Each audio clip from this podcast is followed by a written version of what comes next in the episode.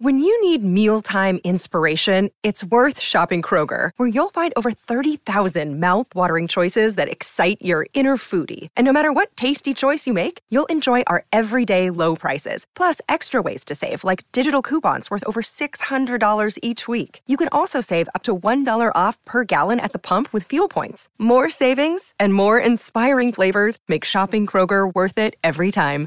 Kroger, fresh for everyone. Fuel restrictions apply.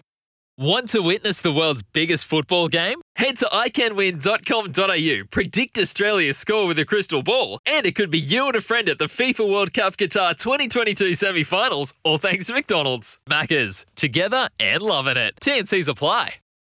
Uh, our women are number 10 in the world. Top 10 go to the Olympic Games. It's one of the oldest team sports, huge in Eastern Europe, Europe, and of course the United States lovely. If it would be great if we could get a women's team to the Olympics in Paris in 224. And our under 18s just recently finished eighth. Now, one of the initiatives from uh, New Zealand water polo was to bring the top 48 men together and the top 48 women in the country and use a draft system and split them up into four sort of regional teams and establish a Premier League. Now, the finals were held yesterday at the Millennium Institute of Sport. I was lucky enough to go along and watch again, just blown away by the physicality, man. It, it is tough. It is tough. But in a funny kind of way, I think it endears itself to the New Zealand psyche. It's basically a game of rugby underwater, as, as one way of describing it. It's a combination, too, of football, basketball.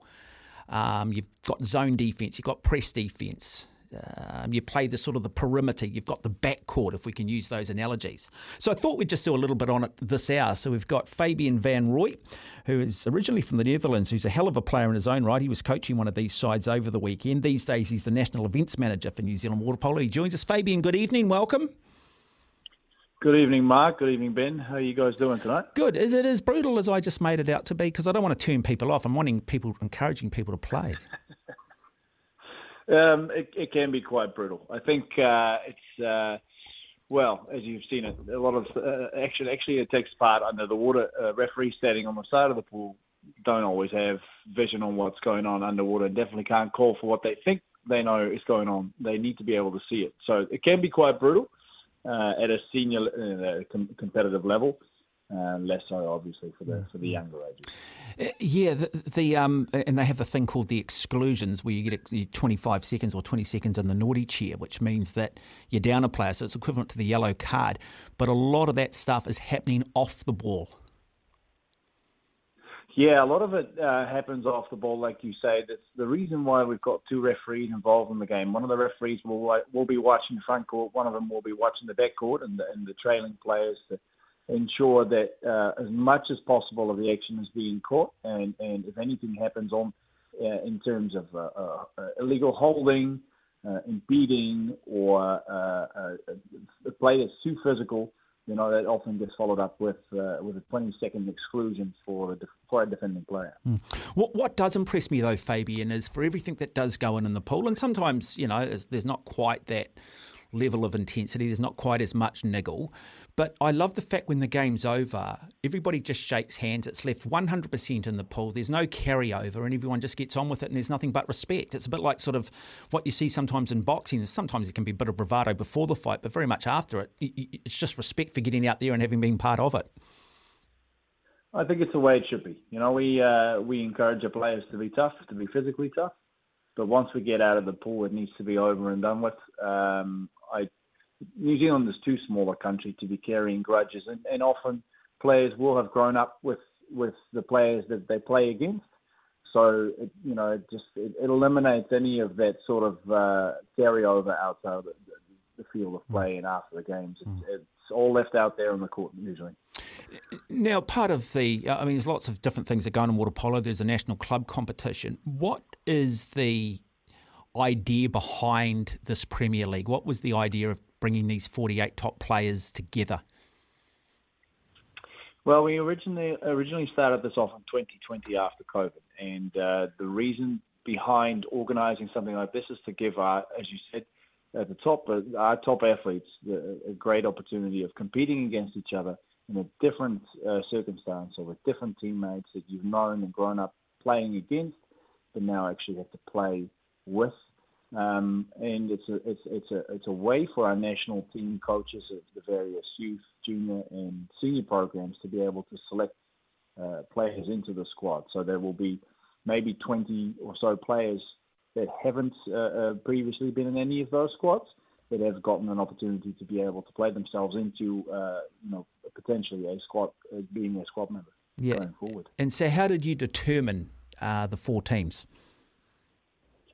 The four teams were determined by the national team coaches. Uh, Angie Winstanley Smith on the women's side and Matt Claridge on the men's side have uh, uh, gotten together and essentially assigned these teams based on uh, rankings that we've given players that have applied for these uh, these uh, positions or these teams for playing or being part of this competition.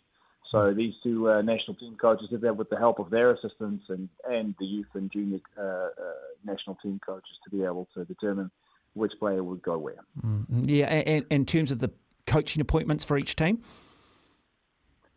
Coaching appointments very similar. Um, these have also also been coaches that have applied for being part of the larger uh, coaching pool, if you will, uh, for New Zealand water polo that want to develop themselves and uh, wish in uh, in the future to be part of a national team uh, going overseas mm-hmm. playing tournaments.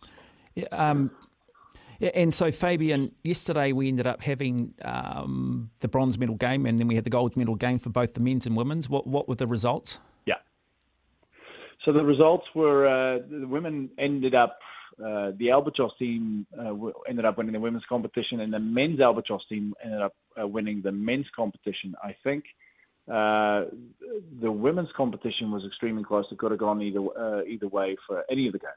Um, those teams were incredibly evenly matched and evenly balanced, and it speaks to the incredible work that has been put in over the last six, seven years by Angie Winstanley Smith, the, the women's national team coach. I think she's done a fantastic job.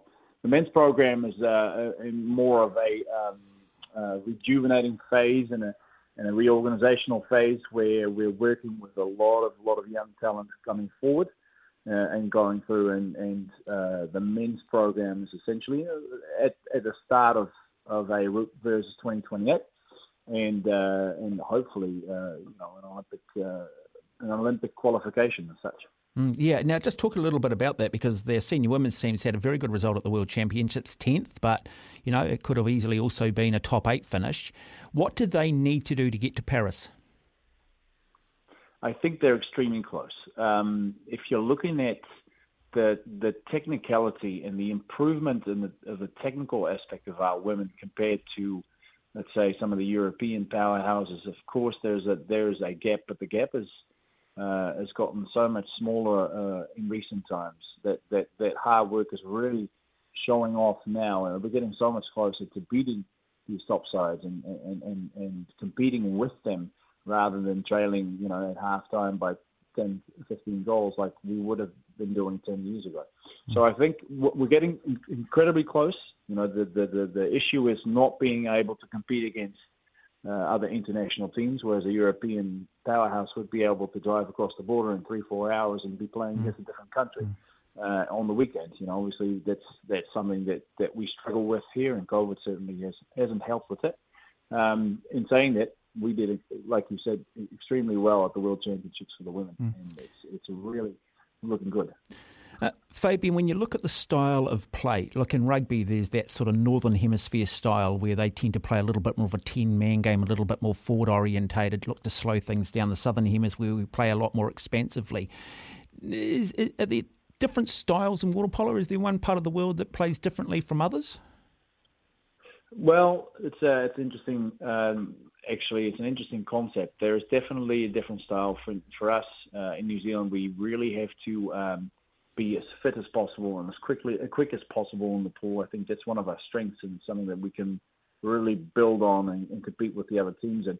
But you're looking at some of the European uh, uh, countries who would come in, uh, Hungarians, Serbians, Croatians, the men, uh, who you know are all fielding players that are six foot five, six foot six, and weigh 250 pounds. Um, it's it's it's a different game. Uh, you know, the way New Zealand excels with rugby is the way these countries excel in, in water polo. It's a real physical style of play that that is very difficult to compete with at a men's level. mm. for us. And you're looking at the Japanese, for example, they've got a completely different opinion about this. They realised we don't have men growing six foot five, six foot six, 250 pounds, so we therefore need to adjust find a different playing style. And they play a very fast game. So it's definitely a regional uh, aspect to to the style of play that's being played. Mm, and we've got a number of athletes too, don't we, these days that are taking the opportunities and going on scholarships in the States. And um, what a lot of people won't be aware of is that we actually did have a New Zealander to win a bronze medal last year at the Olympics in water polo, Rebecca Parkes. Fantastic achievement by by Bex, and and she's um, and who is she playing for? Know, just, the, just... Of, uh, she's gone back to Hungary. She played in, in, in, Greece last time, and she's so she's she's got a Hungarian passport, right? So she's playing for Hungary, the country, and now she's playing back in Hungary uh, for one of the club teams as well. She played in Greece last year, uh, and and has gone back after years in Hungary, and has now gone back to Hungary to play club there again. But it must it must give you some confidence though that a, a, girl out of New Zealand, okay, she might be playing for Hungary, she might be tapping into their resource, but it does just show that we are capable. Look, we've got we've got all all the physical traits here um, and the physical uh, capabilities of, of, of, being able to to compete with these countries, uh, provided we get the right opportunity in terms of access to pool space and uh, and coaches. So I think it's really promising. It's great to see this, and it's a great example, uh, uh, you know, to show our, our, players, hey, look, you put in the hard work, we can get there. We will get there. Mm. put your head down, keep working, and we're going to be in that spot one day. Well, Fabian Van Roy, lovely to have you on the program tonight. Thank you. No problems at all, Mark. There you go, Fabian Van Roy from New Zealand Water Polo, reflecting on um, the premier competition that they had over the weekend.